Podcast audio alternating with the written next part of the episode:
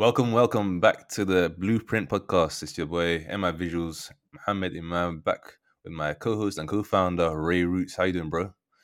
I'm good. I'm just, you know, I'm happy, man. 13 episodes in a row. I never thought I'd get that consistent with someone, and you know what? We are, so I'm happy.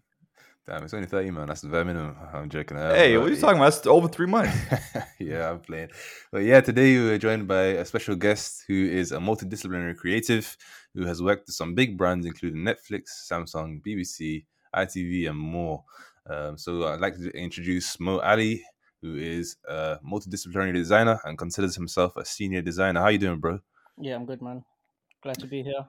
Glad to join you guys on this podcast, and hopefully it's not a bad luck episode as 13 weeks, but let's see how it goes. Yeah, I'm sure. It'll, I'm sure it'll be fine, man. Uh, I mean, it's it's been a rough start so far. So, but um, yeah, so you've got YouTube channel. You're also you're you're also a senior designer who's been doing it for for a while.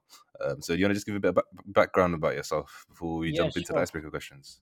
Well, yeah, of course. Um, so I've been a designer for what close to 15 years now. Uh, you mentioned the YouTube thing, which literally recently only started, and I think it's only been like five or six weeks, so it's nothing big right now. But um, hopefully, you know, it goes strength to strength and grows. Um, and like you said, I'm a multidisciplinary designer, so um, I've got my fingers in all sorts of areas of creative industry. Um, but yeah, let's see how it goes from there. Then... What what makes you go from being in an industry for 15 years and then after 15 years you're like, all right, now I want to get on YouTube? Well, to be honest, it was more about like um just getting out there in social media space and promoting yourself, promoting your work, um, different areas that I want to get into in terms of my career. Um, so because of that, as well as I felt like oh, there's a lot I want to talk about and I don't get to talk about it.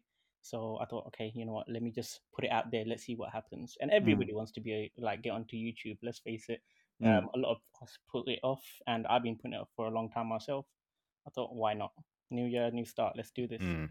Yeah, it's funny because we we were the same. Because um, before I was like, I'm a graphic designer and I've been doing podcasting for actually a few years now. So uh, before I was running a podcast with a, a group of friends. Um, named Inspire, and we're actually recording a podcast again to, later today, which is going to be like a, a, a comeback episode. But um, that was to do with reading books and trying to inspire people to read more. But yeah, I was always like planning to get back on YouTube, uh, to to get on YouTube properly. Um, and yeah, me and Ray were discussing it for like a good two years before we even actually um, started or created anything. And then yeah, just this year. Uh, well, this last few months we started December the first, and here we are today. So it's, it's interesting. I was on YouTube. Yeah, you were on YouTube remember. actually. Sorry, yeah. I was on YouTube. Yeah, it yeah. was that was fun, but I mean, it was never something I took serious, serious. But mm. it was fun. Mm. So Ray, Ray uh, I'll let you speak a bit about yourself, just so Ali's a bit familiar before we start. Yeah, um, I'm uh, I'm Ray. Uh, not my real name, as I've mentioned plenty of times on the podcast, but you can call me that. And I'm a I'm a photographer and a videographer. Uh, I've I've done photography ever since I was a child with like disposable cameras and and then it kind of uh, progressed into point and shoot, and then um, phones, and then eventually DSLRs and mirrorless cameras. And then I've done video for about five years, I think. So about a third of the of the time you've been in the industry, I've I've I've done some uh, some video work, and uh, yeah, and obviously I've done podcasting. Uh, I've done the podcasting before. Uh, after MI Visuals dropped his, I got inspired. I met him in 2017. I, I don't remember if you're I think your podcast had just launched the first couple of episodes when we met. Mm, yeah. And uh, I got home, I got inspired, and I started my own podcast. And then I quit that podcast and I started a new one and I quit that one and I was doing YouTube stuff. And then I kind of took a break from the whole uh, putting my face out there and, and started planning with, with MI Visuals uh, on what we should do with this idea that we have, which turned out to be the Bluprint. So, so sh- short intro about me. Yes, sir. So, um, yeah, um, today we're going to be talking about a few different things, including how you've been, how you like got to the point where you've been juggling so many different places, and like you say, you're um, proficient in graphic design, motion design, interaction design, user interface design, product design. Um, so I like to also break that down a bit because um, when I started, obviously a lot of people when they start they don't know the different terms and what they are. Um, yeah. And now I work in the IT background full time as well, so I, am familiar with all of these terms of obviously. Um, so we're going to talk about that a bit. Um, we're also going to go into some creative business advice and also your creative origins and influences. But before we get into that, we're going to do some icebreaker questions. Um, I asked you to submit one. Um, you, first, you said um, one about uh, if you weren't creative, what would you be doing? Um, which I declined because we had literally answered that in the last episode. so it's probably going to be really fresh on the listener's mind. So I was like, okay, we'll, we'll leave that for now because if it's only your one, then I don't know. Um, but yeah, so you submit another one. What's an embarrassing guilty pleasure you have that you don't really tell anyone else? Oh, Yeah. So I'll let Ray go first. for you guys to answer first. Yeah, I'll let Ray go. ha- f- I'll let Ray go first. Is it have or had? Have or had, whatever. Uh, have is more interesting because you're doing it right Yeah. now. I mean, I can't think of like a guilty pleasure that I have right now that's embarrassing. But I I'm, think you I, just don't want to disclose it in front of everybody. That's oh no, I'm I'm I'm I'm very honest about making fun of myself. Like I'm I'm okay with that. I, I- I've stated multiple times here that uh, embarrassing things. So yeah. Uh, Yeah. but I can tell you something that I had, and it was something I definitely kept a secret for years because it was so embarrassing. That's what I thought, at least. Can I guess? Can I guess? easy, then Let's do it. Can I guess before you say it? Yeah, go ahead. Rap. Oh no, that no, I'm not embarrassed by that. Uh, I You should- wanted to be. you should be. I noticed there's a guy on YouTube uploading music under my name now, Raymond Roots, and I'm like, oh, you know what? What? People, people are gonna think it's me. I went in. I'm I'm sorry. I went in and disliked this video just for using my name. Wow, wow. Okay. So are you sure he's using your name or you using his name? No, no, no, no. I was out there first. Okay. Hey, that I was might at be his legit government name, so That's right. I, I might lose this case then. yeah, exactly. So yeah, what's All right, so- pleasure then? I was in uh, I was in high school. I guess you guys in the UK call it like college. Yeah, or secondary um, school, something like that. Yeah, yeah, secondary school, and uh, I was in I think my last year, and then you know when you're when you're in in that level of education and you're you're hanging out with the guys, there's a lot of like macho, toxic stuff. You know, like yeah, men aren't supposed to do this and that, and mhm. we're not supposed to watch this and that. But I go home every day and I watch One Tree Hill wow. every day, bro. I was I love that show, man. oh my days. Okay. That would be my my daily routine, man. is hilarious. Wow. That is- was my guilty pleasure. such a random guilty pleasure. Uh, I know, right? Uh, I don't know what to think about that. You mentioned that in, to the boys in school. I mean, I mean, I don't think. I think if they, I, they're not listening to this podcast, but if they were, they they would. They, it would have been the first time they heard. Oh, I'll give you another one. I'll give you another one No, since we're on the topic No, of man. embarrassing. So, in the area I grew up with, I grew up in. I grew up with a lot of people who are like, you know, they call themselves gangsters, right? They Mhm. weren't, but they called themselves gangsters. Yeah. and like the the type of music they would listen to was like hardcore, like Tupac and Biggie and and DMX and you know that type of stuff. And and I remember we went out to play football, and this was way back when I actually played football. Um, uh, one of them grabbed my phone and he was like, "All right, let's see what kind of music you got on your phone." And he clicked one song and it started playing some sad Rihanna song Oh days. and everyone looked at me and and, and I, I I couldn't own up to it so I said no no no my, my my cousin put it on my phone I didn't put it on my phone Okay. and yeah I got clowned but I really liked that that jam back in the day Which Not gonna- was it? I'm not gonna tell you what song it is that's too embarrassing that's too embarrassing Uh, All right, should I go next? yeah I gave you two so I, I you better give me a good one Uh, I don't know, man. I, I, I, I can't think of.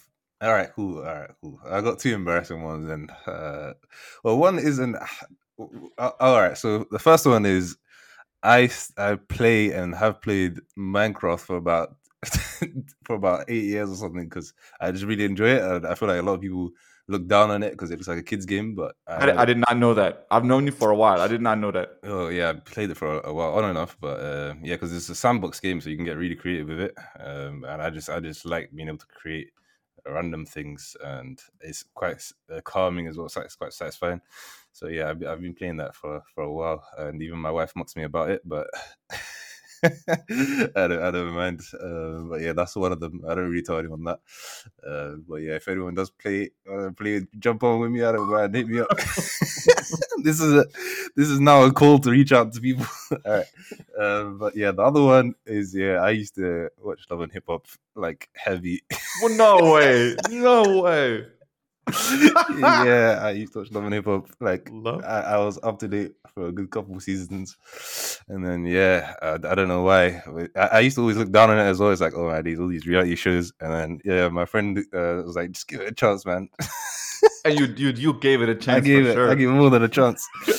um, so yeah, I ended up watching a good three seasons or something. Oh, Um, boy, wow, not even one, like whole three whole seasons. Yes, sir. I was there ready. I was right. I was there tweeting it and stuff. I'm joking. I wasn't tweeting it. Don't worry. Oh my god, who's your favorite character? I, I, I don't remember, man. Stop lying! Stop lying! I don't want to say it, man. Just say it. You know it. I don't know. All right, all right, all right, all right. All right. There's one guy called Scrapp DeLeon who just he was just a funny guy. okay, see, this is why it's embarrassing, but obviously I, I stopped that a few years ago. So thankfully, Right, right, right. I of gained course, clarity of mind there. of course. but yeah, that's that's. I feel like those are more embarrassing than what you said. But yeah, I'll, I'll let I'll let Mo Ali go now. Ah, see, I didn't realize we are gonna do two, but okay. My first one is um, you know, like there's this meme out there where there's this like hard man with AirPods on, and then there's another picture usually next to it of like some soppy songs that he's listening to. That's Okay. me. I listen my I don't listen to much music, but my taste in music is trash, and it's either like really filthy, colorful language, or it's like really sad romantic songs. okay. It, it, like, Same. it's I, I literally won't be able to play that stuff out loud because it's either too colorful, like I said, or it's just like, oh, what is this soppy guy like? Is he been heartbroken or something? Mm. If Yeah. you if you use Bluetooth headphones, just make sure you never get caught slipping with the Bluetooth off. yeah. yeah, yeah, that stuff only comes on on the. It's not even on the Bluetooth one. If it's wired, then that's safe enough to play. it's like that. What's the other one then? Um. Okay. Uh. I guess a second one would be okay. Um. So way back in like the early two thousands, a lot of people used to watch wrestling, and I, I'd have to admit, I probably still do. How's that guilty pleasure? Cool, man. That's all right. That's Is that don't. Okay, I'm not. It's not a sure. guilty pleasure at all. That's kind of cool, actually. Yeah, no, I actually yeah watch wrestling still. So, so who's uh, your favorite wrestler then? right all now? time? There's this guy called Cody Rhodes, Yeah. uh, and he's pretty decent. Okay. Uh, it's not like back in the day when we used to have The Rock and all of that. So um, they're not. Mm, It's not as good as that those times, but yeah. still, I like the entertainment value. Yeah. I mean, Stories. that's just uh, that's just uh, misogynistic men's love and hip hop. Um, I'm joking. I'm Who's your favorite wrestler? It's it's tri- gotta be Triple H, man. All time Triple H. Really? Yeah, Triple H is a badass to you, man. That's like one of my most hated ones. Yeah, I don't know. It's because he, he can play the villain side and the good guy side so well, and he had the hammer thing, and I don't know. I, I just thought he's like he was a beast. He was really cool. Eh, I don't know about that. Okay, what about yours then? I had I had two from Rey two Mysterio. different er- eras. No, no, no, no. I like Ray, but it wasn't my favorite. Uh, Ray Mysterio, get it? Yeah, I, that's uh, I got it now. Yeah, took me took took me a, took me a minute, but I got it eventually. It was a bad joke, right? Um, in well, you know, I don't know if you guys remember this, but at one point it was called WWF F, or something yeah. like that. Yeah, Yeah. and, and during that era, I think it was either Sting or Booker T who was my favorite. Mhm. Mm-hmm. Booker T was cool, man. Yeah, I liked his intro song. I think that's his mostly why. music was so good. I know, right? That was Can amazing. dig it, Sucker. Anyways, um, That's and the then music one, Ali listens to. I wouldn't be embarrassed about that at all. But then we got to WWE. I think my favorite was Batista. Okay. Ooh, yeah. You know what? His acting skills have really gone up a notch. Really? Oh, absolutely. Yeah, for sure. you should have hell seen him before. Yeah, Yeah, when he I first remember. started off, he was like really cringeworthy. But boy, it's uh, um in the Guardians of the Galaxy, quality acting, and some of it Mm. like improvised as well. And it's like, wow, is this good? Mm. I have a hot Like, take. but I guess they're like full time actors in W in Yeah, they- wrestling anyway. Yeah. Yeah, they are. What's your hot take? I- my hot take is The Rock is a horrible actor. Oh wow, really? Oh, that that's cold, man. I, I think that kinda- guy should run for president in the United States. Honestly, He could run for. I mean, I like him, but I don't think he's a good actor. Mm. wow. Okay. He plays the same role every single movie.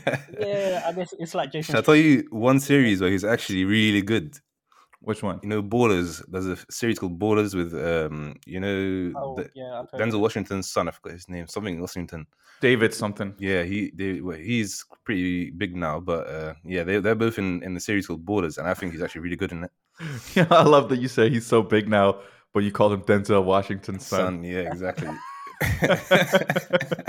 you can't outshine your pops, man. Exactly, exactly. But, uh, yeah, on to the next question, which is funny because, yeah, the question was, what would you say to yourself if you could go back in time 10 years or go forward in time 10 years? And I'll be telling myself not to watch Love and Hip Hop, but uh, so I don't embarrass myself here 10 years later. But, uh, but I'll, let, I'll let Ali go first this time. Right. You know what? When I first heard saw this question, yeah, it's um, I thought, okay, going back ten years is that's like a quite a standard question. That, but I've never heard it being phrased and structured in a way where what would you tell yourself ten years time and forwards? So that was really cool to hear. Yeah, Um, going back ten years, I would uh, probably just say like, just you know what, trust the process because I'm a quite a firm believer in you've got to walk your road to get to wherever you are. So where I am today, I had to take that route that I've taken to get to where I am today. hmm And you know, you got to be grateful, however far, far you come, or however far you think you should have been, wherever Mhm. you are. That's where you're meant to be right now. yeah, Um, that's just something that I believe in. Yeah. But um, ten years time, I would say, you know what? Don't forget where you came from as well. So Come on, that's a cliched answer. Give us something else. Give us some drama. because you know what you have. You always have aspirations to like, okay, you want to make it so far, get so so so big, or whatever it is. hmm Um, but just don't forget where your humble begins beginnings were. mm. That's what mine would be. What about yours? Yeah, that's nice. It's fair enough. Uh, Ray, do you want to go? Or I'm happy to go. No, he asked you, so you go first. So I, I agree with you 100 percent on that. Like the, the path you you're you're at now, and where you're going is it, it comes from where where you've been and that whole life experience. Um, and I always think about like regrets that I had and stuff like that. But then nowadays I'm more of a balanced mindset, like like you like you like you are when you say that because if you always regret things, like you're not gonna really like um, think about the things that you have now as a good thing. Like you're gonna be unhappy about it. Uh, Mhm. You're always gonna want to change it, which is which is most likely um, not a good thing because on a day to day basis you're already striving to be happy and content with yourself. So why why do you want to change things in the past? Um, but um, yeah, but I mean, I, one thing I would just say is just uh, work harder because I was a pretty lazy. I was pretty lazy back then. Um, I, I spent a lot more time um, trying to. Uh, well, I spent a lot of time playing games, and, and I don't know. It's a natural thing if you're young, but yeah, I, I, I got advised a lot to like just put in a bit more effort, and I think I could have like probably prope- propelled myself to to to great distances. But obviously, that's in a that's in a hypothetical situation. Like if I didn't have that experience, I wouldn't probably be working hard now. Like who knows? Um, but yeah, it's an interesting one. But um, yeah, going forward, I don't really have anything to say. It'll, it'll be more like hopes. I just hope that I become someone that that picks up good habits and leaves the bad ones behind, and and do that on a consistent basis. But also looks after myself, like mentally. Like I know, like with if I work hard and I continue with what I believe in and my passions, I know that I'm gonna go far. Um, and that's what I believe. But, I, I, what I want is more for like my human, personal side of me to develop. So I want to like be able to be a reliable person. If anyone calls on me, I'm there to support them. And also, um, if I say I I'm going to do something, I do it, and that's something I- I've always struggled with. Um, so I, I, want to try and get to a point where I'm I'm comfortable and consistent in that regard. So yeah, that's me. What about you, Ray? Two words. Do you know what I'm gonna say? Get money. No. Okay. Buy Damn. Buy Bitcoin. buy Bitcoin. oh my day, and Tesla stock, yeah. Bit no, that's that's three words. I can't say that. I'd buy. You know what? What in, in 2011, I think going back to like 2011, 12, 13, 14, I spent all my money on sneakers. Oh, And my mom would keep saying, spend it on something else. And I said, no, it's a good investment because these are like Jordans and you can sell Jordans for an even higher price than you got them for. Mhm. Turns out the country that I live in, that's not the case. It's just just culturally, people don't care about. Uh, at least they didn't at that time. I think it's getting hyped up again, but at that time they didn't care as much about Jordans. But I didn't care about that because I said, you know what, I'm gonna rock it, and eventually I'll get something for them. Instead of thinking, you know what, for one pair of sneakers, I can get two bitcoins. Yeah, And- back then you didn't know that. Yeah, when you go on. I know in 2013, He did, he did not know about Bitcoin in 2013. I did. I wrote I wrote a paper on it in, in university. Really? Wow. I wrote. ab- I wrote. But you know what? I I, I talked to my uh, my study group uh, a few weeks ago, uh, just to revise on what we actually uh, wrote about, and the topic was blockchain and Bitcoin. Mhm. And uh, one of my friends told me that one of our assignments, and obviously I, I- this so many years ago, I couldn't remember this in detail, but he said one of our assignment was to create uh, a wallet, and then our teacher would transfer a Bitcoin to us For free.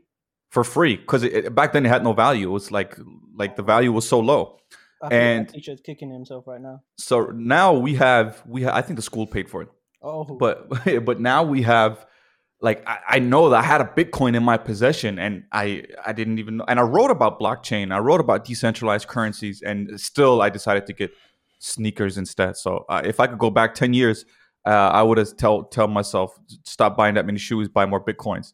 so if I can- ten years ago, when you like researched into it and everything, did you foresee it like blowing up as much as it has? No, you you know what? Ten years ago, I didn't care about it. I just wanted to pass my exam. Oh right, okay. So I wrote about it, but I didn't. I didn't like my friends. They all like. I have friends who bought Bitcoin and they have it at home, but they can't access it because they forgot the password on a hard drive. Yeah. But like I, I didn't look into it. Like my other friends, they were they either bought it or were on the verge of buying it. I never considered it hmm because I was uh, like I just wanted to pass. I didn't care about the topic. I just wanted to pass the exam, but I knew what the topic was. so that's what that's what I would do ten years ago. hindsight.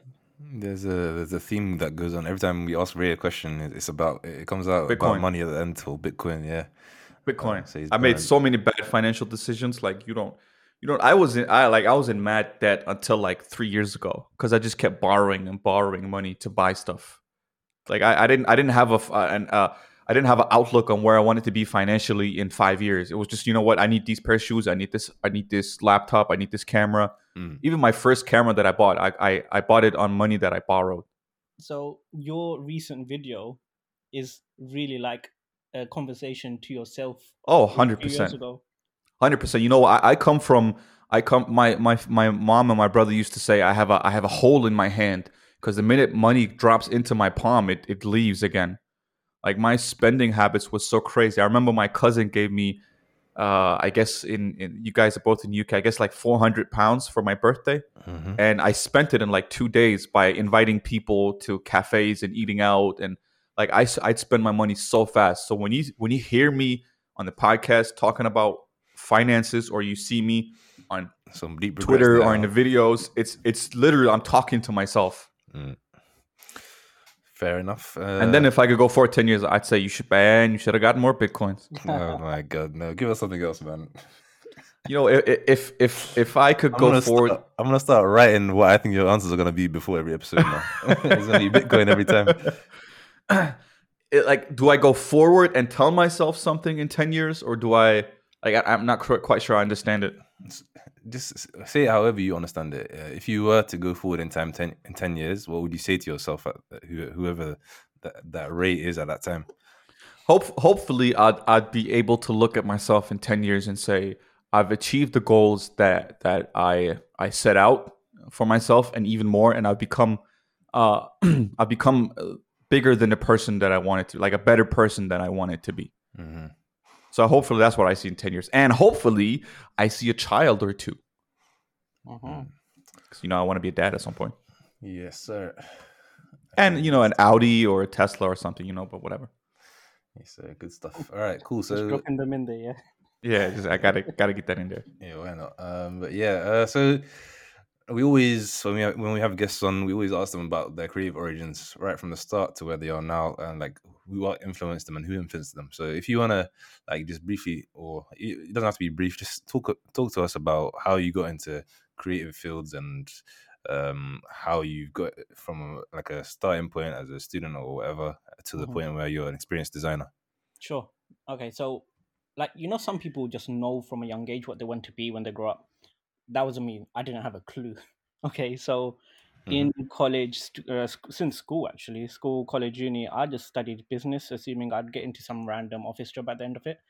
And obviously looking back at it now i realized that was actually a terrible plan because what do you mean what do you do with a business degree? But thankfully like i, I guess i found my calling before then. Um, and i guess i started off with design back in my teens when i used to mess around with like a bootleg copy of photoshop. And let's face it nobody used to pay for it back then okay it was like i think a cs1 or cs2 and it was pretty easy to get like a copy of it online somewhere on limewire or whatever it was back then Ladies and gentlemen, we got him. yeah nobody paid for it let's face it even big studios probably didn't but thankfully Wow. now i'm able to Okay, like okay. give back to the company i guess in some sense actually- Right, because now you're paying for it, right? well, to be honest, I'm only paying for it now because it's too hard to get like a bootleg copy. But it's, it's a lot easier to just pay for it now. Can I just This ask, guy. like, um, sometimes I I think about like how, um, like the older versions of these softwares were. Like, I've never like I've only started using like this kind of software probably like 2015. Mhm. Um, coming up Oh, to you, now. you, you've used the polished versions, man. Yeah, so I want to know like did they did they have like fil- like on Photoshop did they have like like drop shadows and stuff like that or would you have to do that manually like Oh, How did that work? That prehistoric. they had drop shadows, and a lot of the tools that you have now, they obviously didn't have things like um, uh, content aware Content aware, and yeah. things like that. Um, guides, I think, was like quite basic back then, if they even had it. Mhm. Um, but a lot of it was pretty. It was pretty solid back then. Mm. It's just When when did they get rid of Photoshop elements? I I never used that before in my life, so I don't really know. Oh, that's like that's like a a, a light version uh, of Photoshop. I, I remember we had that in school. So Yeah, to, uh, to be honest, because I've always used like non-paid for version of a proper Photoshop, so I actually didn't need to go down to like Photoshop BTEC or whatever it is. yeah uh, Um, but you know what? When you're like coming from a family with immigrant parents, you know, like it's an unwritten rule that you should Mhm. strive to become a doctor or an accountant or one of those Mhm. so-called traditional jobs. And Yeah. art and design and all of that is fine as a hobby, but it's not something that you pursue as a career choice. Um, Yeah. But halfway through uni, I figured out because I was doing it on the side anyway, and I figured out okay, maybe this is what I actually want to do for a living. And my parents didn't really warm to the idea because they're just thinking, "How are you gonna make a living of this? Where are you gonna get money from?" and all of that.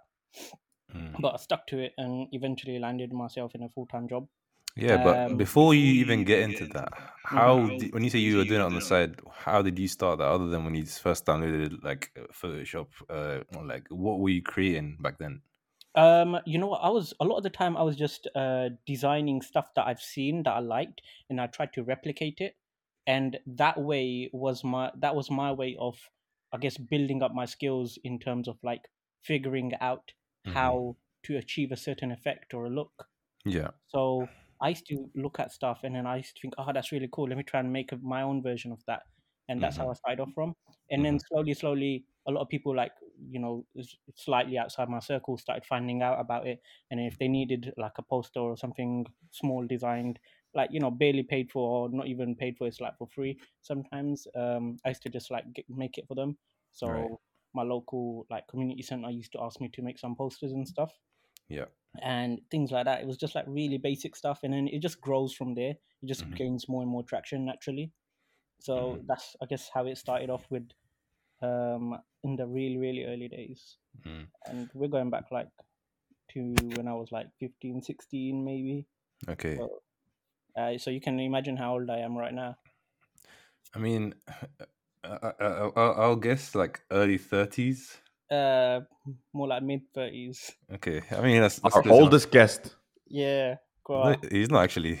No, that's not true. That's not true. Am I not? exactly. He just wants to make you feel bad, man. I'm the I'm the villain on this show, by the way. Yeah, it's good That's cop, bad cop. You know what? If there was like a superhero, I would be a villain for sure. Beat. Thank you. It is Uh, way Thank more you, fun to be a villain than it is to be a hero. This other guy that is co-hosting this podcast, I'm not gonna say his name. Raises eyebrows. He's picking the hero side. What? The, the rules, the constraints. I yeah, forget So about it. boring. You're not a villain in real life, so why would you want to be a villain with superpowers? I am, I am a villain in real life. I don't know what you're talking about. This guy's a villain. He downloads softwares. Yeah, he's definitely That's villain He's activity. right Downloading there. software, uh, it's villain level. Yeah. So, ha ha ha ha. I'm gonna. I've deleted your Bitcoin passwords. yeah. I mean, I'm gonna hack uh, hard drives and hardware wallets. But, um, but yeah, when you when you say you landed your first job, like wh- wh- where did you go from there, and what job was that, and what did you Um, do in that job? Uh, it was like a graphic design role, and um, it just it was really like for a small charity that worked with um, BME deaf community back here in the UK, Interesting. and um, I learned sign language from there as well. It was like Oh, that's cool. really cool. But for me, it was like, oh, it's my first job, and it's I'm getting paid to do what I love. I was loving it. So even though, you know, back then the pay was crap, but I felt like I was minted. Um, so it was to me, it felt like okay, I got my foot in through the door, and I stuck to my guns, and I took this risk, so for so-called risk, and it paid off.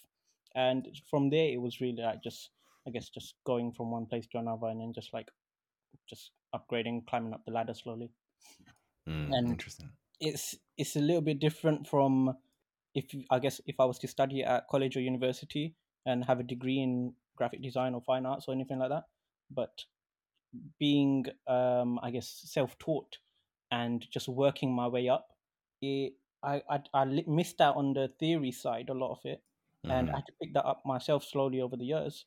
mhm. But I had real world application, so in that sense, it helped out. So Yeah. where a lot of uh, I see it now, even where a lot of um, university students and stuff, they come out with their portfolio of you know uni work and all of that, and it's very abstract and very illustrative, and it's it, it looks really nice a lot of the time, but in real world applications, it's it's not really useful. So a company won't be using that style unless you're Twitter, apparently, with their new rebrand.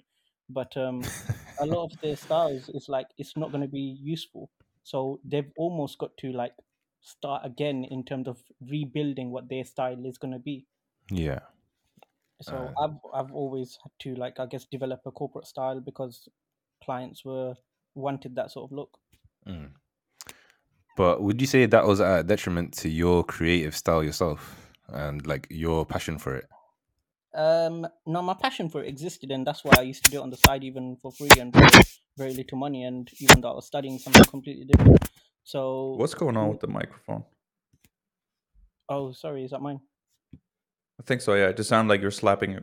oh sorry I think I- It's all good. um yeah so i guess my style and my passion existed from doing it on the side anyway but um because i was getting paid to do it for in a certain style for a client and for businesses and for organizations um it developed into what would be um sought after in terms of like what you would get paid for to do Yeah. so it's great to have a really abstract style and have a certain look, but if nobody's going to pay for it, then it's kind of useless. Well, Mhm. back then it was useless. Nowadays you can make a living of that on social media and Instagram, but way back then that wasn't that wasn't the case. We didn't Mm. have any social media really. Um, and there was no influencers and make ways of making money through that sense.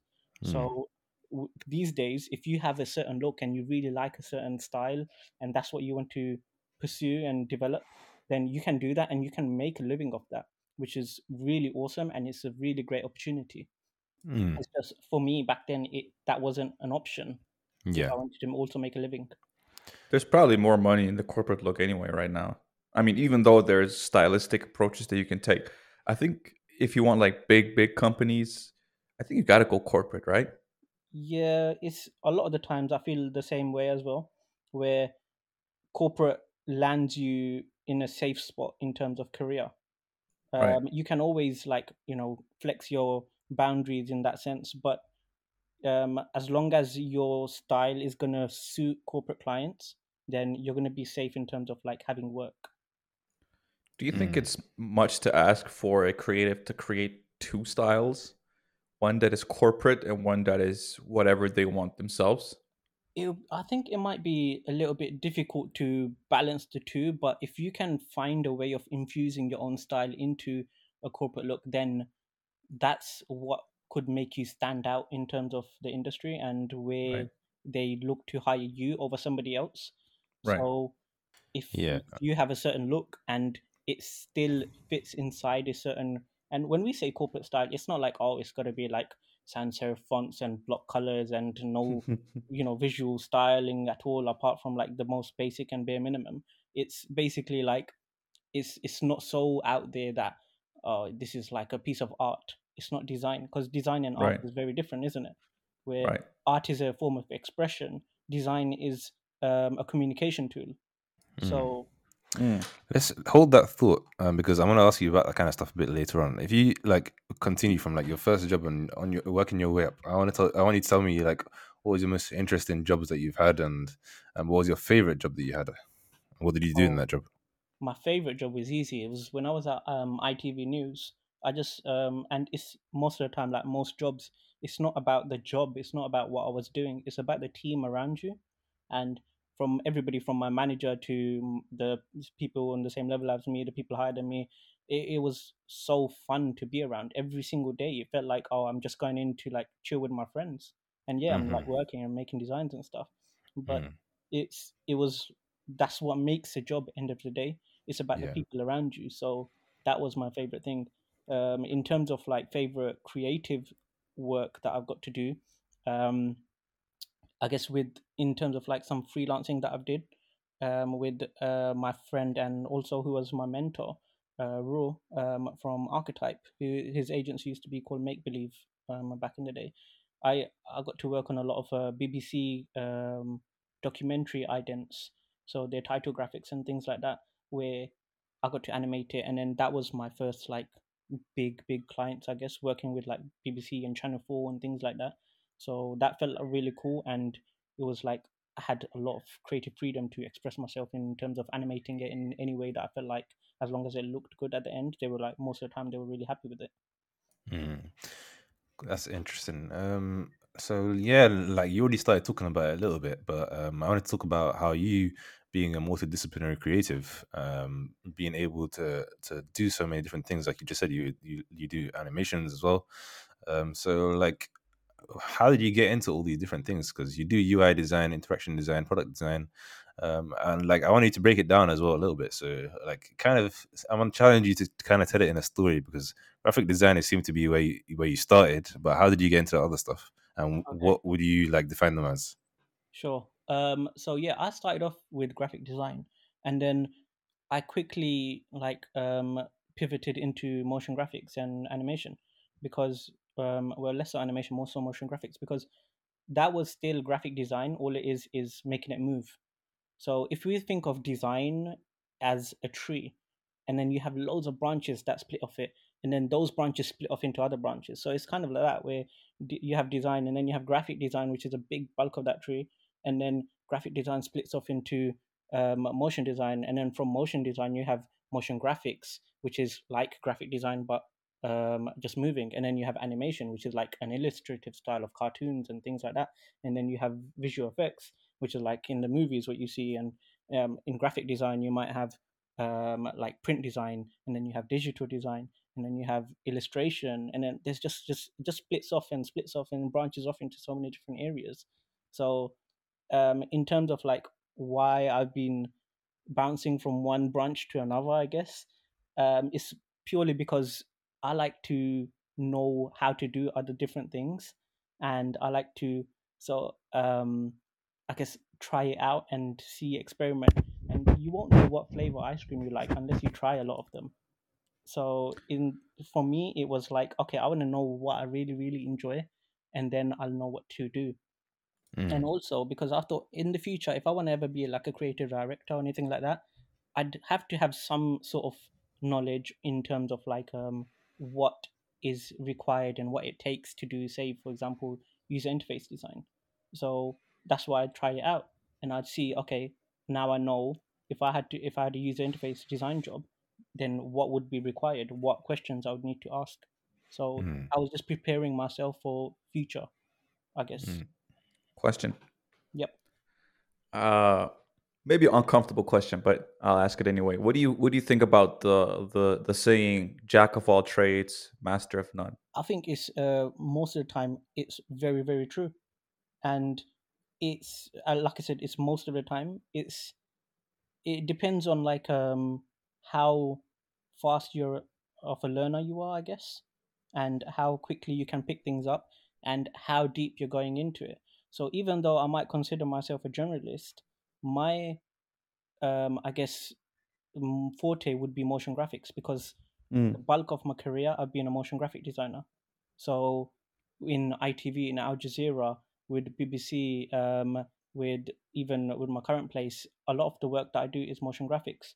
Although in my current place, um, right now, I'm having to do everything because obviously with everything going on in the world, there was like massive redundancies, and unfortunately, like my entire department got let go, and I was the only one that kept on, which was Right. really bittersweet because you lose all your friends.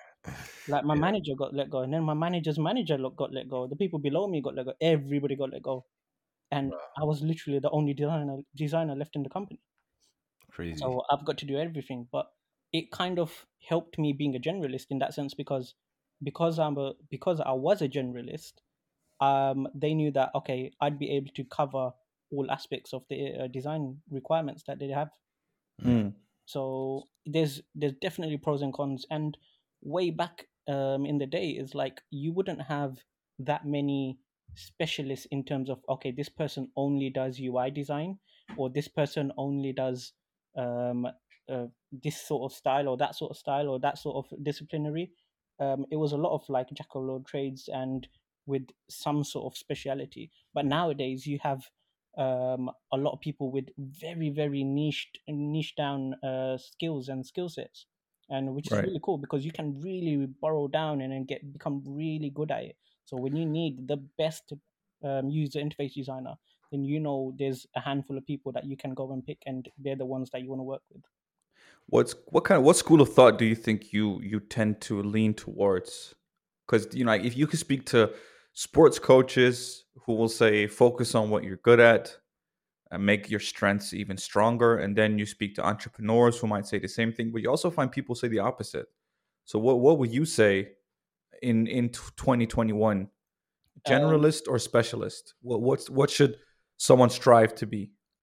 um, most of the time i find that a lot of people would say strive to be a specialist um, controversially i think that shouldn't be the case. I think you should strive to have a speciality but you should still be flexible enough and have enough knowledge in other areas where Mm, you aren't pigeonholed into one sort of area only. Because if a rainy day comes and work sort of dries up in one sort of area then it, it- can be a struggle.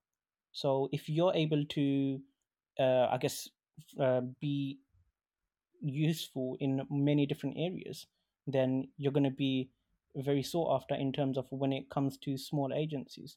But if at the same time having said that if you want to work for the really really big guys like uh, double negative or some of the really big vfx houses then you got to be a specialist and really burrow down and go down in that t shape where you are a specialist in just um i don't know hair animation you know where right. when they need a somebody that does really realistic looking hair on a character they know who to go to and Right. they're not going to go to anybody else Right. So it kind of depends on what kind of business you're trying to get into. yeah and I th- each each one each different side has like their different um like amount of money that you're going to earn as well because when you're super specialist you're going to earn a lot of really high da- um you know daily rates it could be as high as like a thousand pounds a day or two thousand pounds a day and that's going to be great but when it's a dry season it's going to be really dry as well right.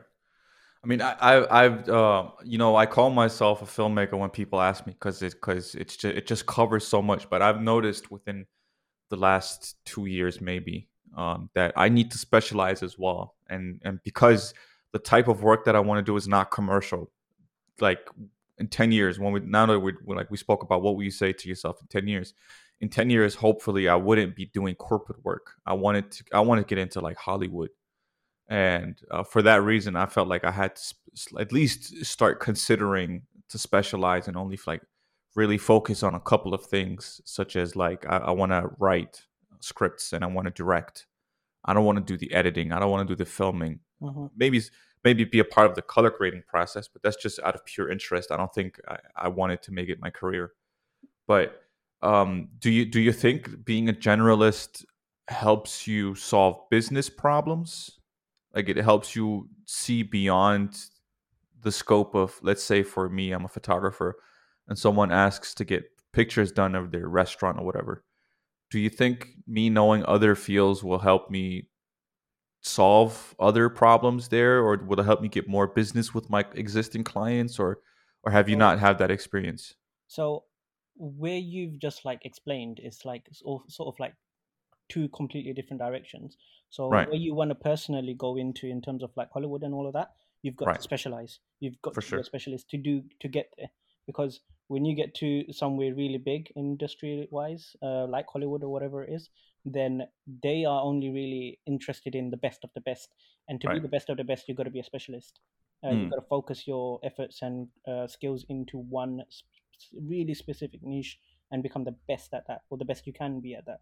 Um, Mm. When you want to work for with smaller businesses in terms of like photography, like you were saying for a restaurant or anything like that, then I guess that's where a generalist helps because you're able to help them with their business problems with other areas because you'll have knowledge in other areas of the fields. So Right. you have um, expertise in uh, uh, videos as well as photography. So, for example, if they were um, just hiring you for a photo shoot for some of their products for in, uh, social media, you could upsell your skills in terms of like, oh, I can do some videos as well, which will make it look way more interesting for some more posts on social media as well Right. as your website. So, or an, a TV advert. So that's where being a journalist helps. So hope Mm. that made sense. Yeah, for sure. Mm. That's, that's very interesting. So, what would you say you enjoy the most out of those things? If it was just like for you to be uh, to do it as a hobby, like if it was just something for you to do as a daily pastime, out of those whole all those different kind of professions, what would you Mm. enjoy the most? I guess uh, motion graphics. Mm. Um, that's where I've spent most of my career in, and that's what I enjoy the most because it allows me to do. Because motion graphics is still graphic design. Uh, graphic design is a very, very integral part of motion graphics, Mhm. and it's just using it also to animate it, and then you have so much flexibility in terms of the way you animate it and what you can do with that design. So uh, that's what I would do if I had to only pick one. Mm. Okay, cool. So that's that section of the podcast, and we're going to move on to the last section now. Um, we're going to be talking about creative business advice. You already gave quite a lot there, um, but I'm going to think about what kind of takes that I want to I want to give now. So, um, so it's not too generic, and I'm, because you've been talking a lot, I'm going to direct this question at Ray and myself for now. Uh oh. Um, in terms of like, let's say someone wants to get into a creative field professionally, or like, like they're just stumbling their way into it. What would you recommend, or even if you are going back ten years to like, to speak to yourself about it, what would you recommend to do based on your knowledge now, and give me a reason why? Uh, How like how do you how would you recommend learning things, and what kind of style would you recommend? You know, in terms of learning things, I think uh, I, this is a two-part answer. In terms, if we're just talking about learning, uh, I would say there's so many free resources, and you should just try everything until something sticks. That's what I did growing up. I didn't think of it as I need to try that now. come again. Would you ask people to do that now, like knowing what you know, like just try everything? Yeah, for sure. Because Yeah. I can't tell you what you like. And like like like our guest said, like you, you don't know which flavor of ice, ice cream you like until you taste them. Uh, growing up, I didn't I didn't think of it as I need to do something creatively. I just thought, you know, I'm gonna try something new, and uh, this is fun. But what I did uh, a month ago was even more fun. So, you know, I, I'm just trying to do something that I actually like. When I first bought my camera, as I mentioned before, I bought it uh, by borrowing money. I didn't buy it at first to create a business out of it. I, I bought it at first because I wanted to have fun, and eventually, I it got the attention of people around me, and then they started asking for for for uh, services. I would say though, I wish I didn't know that you could make money off of it until at least a few years later. And the reason why I'm saying that is Can you because repeat that once again? You wish you didn't know that you can make money of it. Yes, I wish I did not know that you could make money off of this for at least a year or two after I actually realized it. I wish that that knowledge uh, was delayed a little bit. I wish I didn't know it as soon as I did.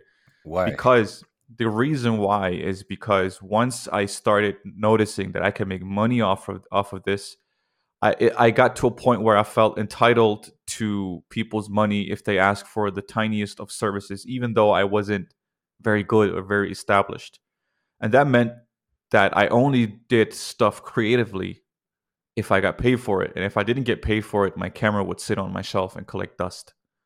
Mhm. And so I wish I wish I had continued just to create for because I actually liked it and then I could get to a point where I'm good enough to where first of all I've created a habit of just creating for the sake of creating but also I'm good enough to where I can actually ask for money and and actually back it up with with a nice portfolio. I think a lot of creatives Mhm. get into this whole thing of I can make money, I paid for a computer, I paid for a camera, and then someone asks for something and then they get like well, well you should pay me.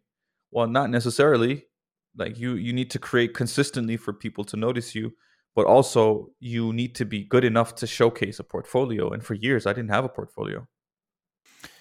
Interesting. But in terms of actually learning the craft, other than just um trying trying things randomly, would would would you try and would you recommend having a more strategic route? Because um, Ali recomm- recommended earlier um, that they should try and re- well, he said that he was rep- replicating works that he liked, um, and that's interesting because I'm actually reviewing a book next week for the channel called Steal Like an Artist, which also recommends the same thing. Um, like looking at your your biggest influences and replicating their work, reverse engineering it, see like what decisions they made to get to the to the solution that they provided um, creatively. So that's like what I was thinking about more along the lines of um, what kind of strate- strategies would you would you uh, recommend?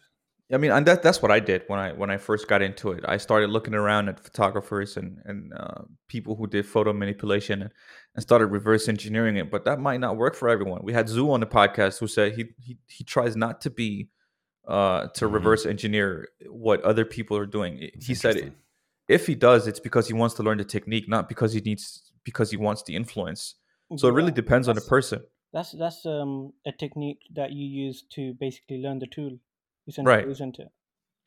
and so that, that was his argument i used it because i wanted to be the kind of guy that the photographers that i looked up to were. Like i didn't i didn't just use it to learn the technique. I, I was aware that i was learning technique uh, along the way but the reason why i did it is because i admired them and i look up to them. But that might not work for everyone so i can't give one like a generic piece of advice.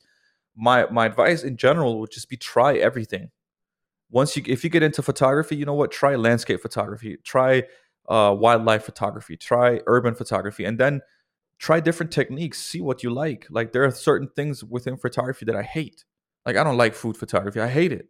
hmm But I only I only learned that I hate food photography by trying it. Why do you hate it, by the way?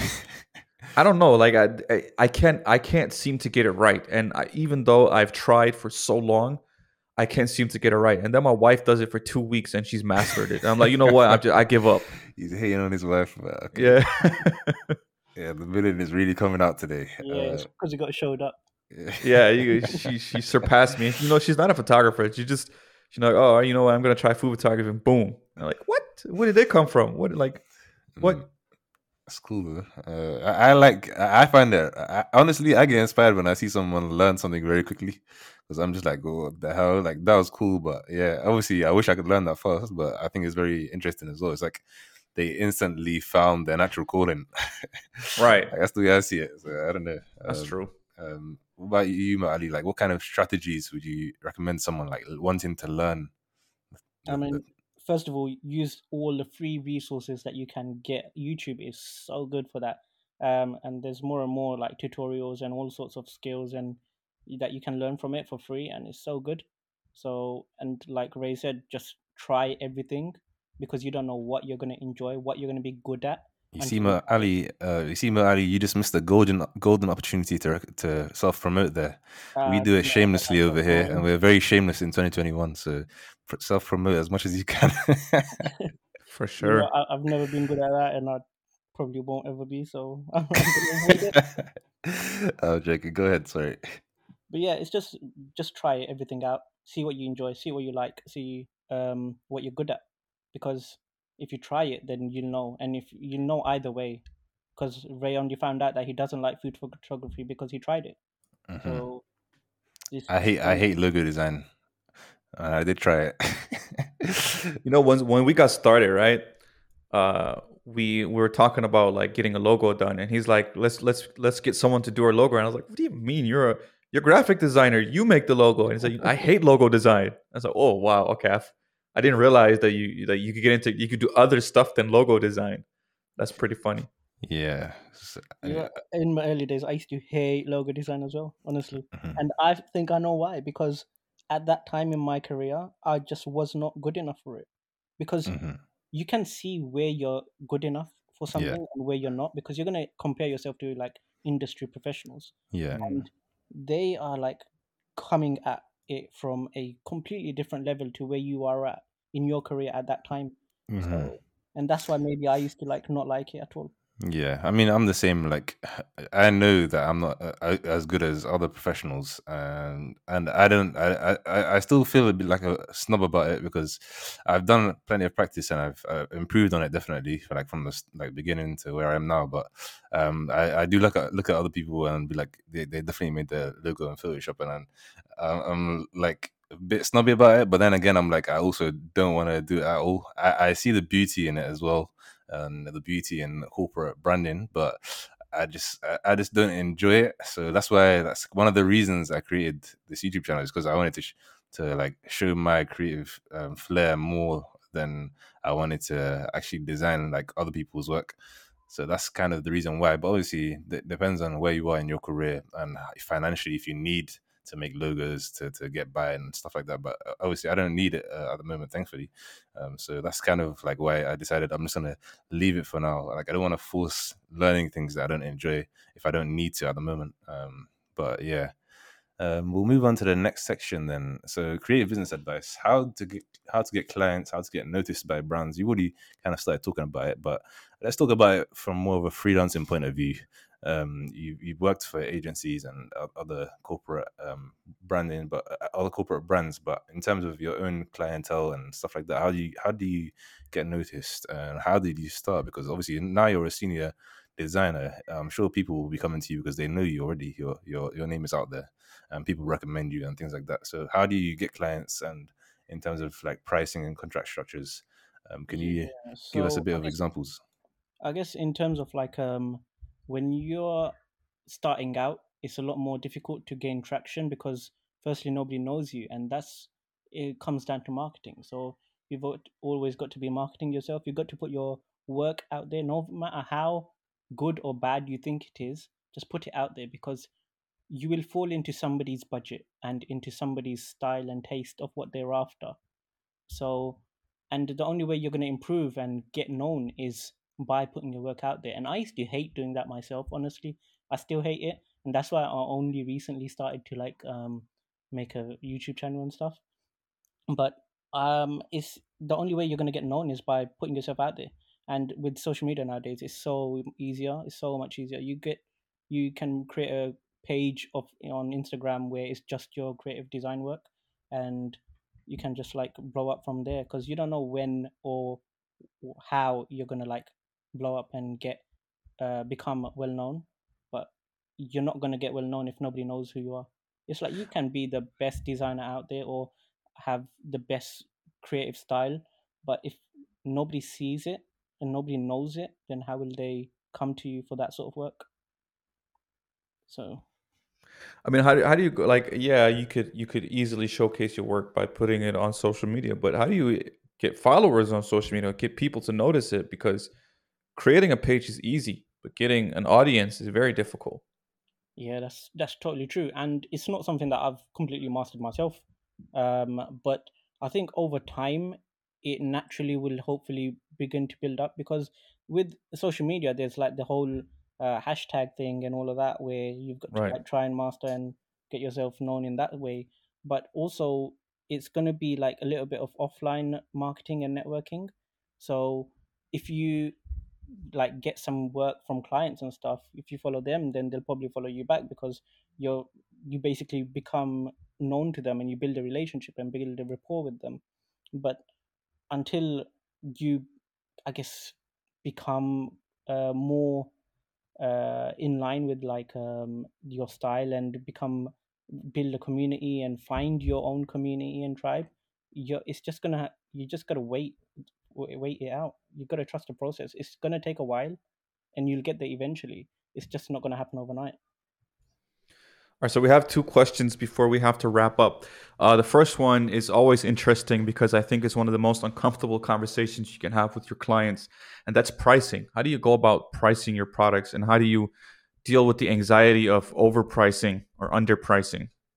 um it's hard to overprice unless you're like pricing out of the client's budget and it's only uncomfortable while you're new at it i guess um, Okay, so let's let me let me reframe the question because uh, obviously when you're dealing with big big clients, they have a budget, but when you're mm, dealing with uh, medium sized or smaller clients, they usually come to you first asking, "Hey, can you do this video?" and then you yeah get into pricing. okay So how did how how did you handle that when you got started? so when i got started i was like doing it all wrong and i only realized that now after many many years of trying and working it out and figuring out what is the right way. Um and thankfully there's a lot of resources on youtube now to figure out how you price and how to charge. Um but in terms of with the easiest way to do it right now for my advice would be ask the client what their budget is. And a lot of the times they won't want to really review it but you got to ask the right questions to try and get them to give you some sort of ballpark figure and then you Right. can see okay can you fall can your services and your time fall into that sort of budget range? And if it can't that's fine. Um, if you're able to recommend somebody else that's great. Um, but just be upfront and open with them. Be like look it, it's not going to work for me. Um, i'm not you know we might love each other but we just can't tie the knot because we can't afford it Do you think when you when you get started out that you should decline projects because they don't pay you enough, or do you think they should just do as much as possible? oh it depends on really where you are in your career i guess Right. um, if you're really really early in your career um, you really got to take all the breadcrumbs you can because you don't want to starve uh, but if you can somehow make it work even if you're offering reduced services like for example they might come to you oh i need um, a five minute video trailer for example and their budget doesn't fall in line with what you can offer for that service. But you can maybe offer to them okay i can only offer you a one minute trailer or a 30 second advert and it's going to look really good but it's only going to be a certain duration of time. Right. so just basically try and work a find a compromise Well, the reason why I'm asking is because uh, I've spoken to another guy who runs a. He's fairly successful. Runs a, a video production company here in Copenhagen, and uh, I asked him for advice. I was trying to sell him my camera, uh, and I, absolutely hate my camera. We'll get that into that, and, and I'll, make a full video about that at some point. But I asked him like, what you, what advice do you have in terms of pricing? And he said, don't don't let yourself become the cheap alternative. Yeah it's true because it's a rabbit hole that you're going to fall into and if you only like really low ball and offer low uh, prices you're going to become known for that and you're only going to attract clients that only want to pay those sort of numbers as well Hmm. so, So I, I, I guess my question is, and I'm digging a little bit here, uh, but I guess my question is, how do you go? How do you transition from being the guy who's forced to take, or the girl who's forced to take a lower price, into now becoming someone who charges a premium? Like, how do you go from from those clients to the bigger ones? so we're taking the assumption that the work is good enough first of all to Right, of course. a more premium price but you've got to ask because if you don't ask you don't get and if you're if you keep getting uh, the answer no then you're doing something wrong and that may be in terms of um, how you're approaching clients or the questions that you're asking them and you're not able to uh, show them the value of the work that you're offering to be of the level that you're asking for Right. so if you're going on asking for say a ten thousand dollar project and they are only valuing your work to be at two thousand dollars, then there's a big mismatch there and there's a big disconnect. So you've got to be able to offer your services and show your value of what you're asking. And if you're able to show that you're offering a higher value than what you're asking for, because then they're gonna see it as a bargain and then they're gonna be seeing it like a no brainer. this is what I mean when I say that I wish I didn't know as early on as that I could make money off of my services. I had a I had a client, it was my biggest client to date. Uh, and it was my highest paying client as well. But after I got that client, I assumed that this was the price that I could charge for everyone. So Mm, even when I was approached by smaller clients, I gave them the a premium price, and it led to a good chunk of the year with zero clients. mhm. So I think I think everyone just needs to be aware of who they're talking to, Yep. and and just because uh, you got one big client doesn't mean that the next one is coming in. Yeah, not everybody's Um, gonna have Netflix budgets. right, exactly. Uh, so what do you do about contracts? That's the last question. Like, how do you go about creating a contract as a freelancer? um, that's that was something that you learn over trial and error and um, I guess figuring out what where your sticking points are when it comes to working with clients. But you got to cover some basics such as when you expect payment. So, for example, you might ask for fifty percent upfront and then fifty percent on delivery, or the remainder on delivery because you might incur other costs during that time. Um, Right. It's just things that naturally will come to you over time and i guess in terms of like figuring out what you need to have in your contract in the first place find look for it online on youtube there's so many videos about what you should have in your contract and what you shouldn't um, Right. and that's a great starting point to be honest but over time it's all going to come naturally to you to be honest so it's all good It's Have you learned from. Have you learned from bad experience? Uh, I've only I've, I've only had like one bad experience. Oh man, the worst experience I had once was I left an entire industry because of a really bad client uh, experience. Wow. I like literally don't want to work with those sort of clients ever again because of the experience that I had. And you, it's a learning process. Everything is a learning process. So Right. you got to learn from your mistakes because it could be that they made some mistakes, I made some mistakes, but eh, you only learn once you do it. Right. All right, so that's it for us. Now we're gonna wrap this episode up. Do you want to plug your socials and your YouTube channel? Uh, if you can find me everywhere, Mo Ali TV. So it's like it's short for Muhammad Ali TV. Yeah, one thing before uh, we leave, you say that you're not too comfortable with the YouTube thing, but I feel like you've come across very naturally. I feel like your videos are great, honestly. I think Um, so so, Thank you. so you you you're, you make videos right now about branding and um, like big um, company brandings that have changed recently, and you criticize them in, in an interesting and humorous way as well, and you break it down very well, and you also show off your motion graphics skills in your videos as well. So uh, don't undersell yourself in that regard. That's what I would say. um, Yeah, I I appreciate it. yes. If if uh, if if audience comments means anything, if there's one YouTube channel I'm most excited about and it, its growth, it's it's literally yours. So I'm I'm, I'm sure that you're going to be doing great on YouTube. Uh, that's uh, that's really kind of you to say. So yeah, um, so you guys go check him out. Uh, he's got a lot of interesting stuff going on. Um, we'll also plug him in the description of the podcast, along as we always do with our episodes. So yeah, so being your boys from the Bluprint, joined by Mo Ali today.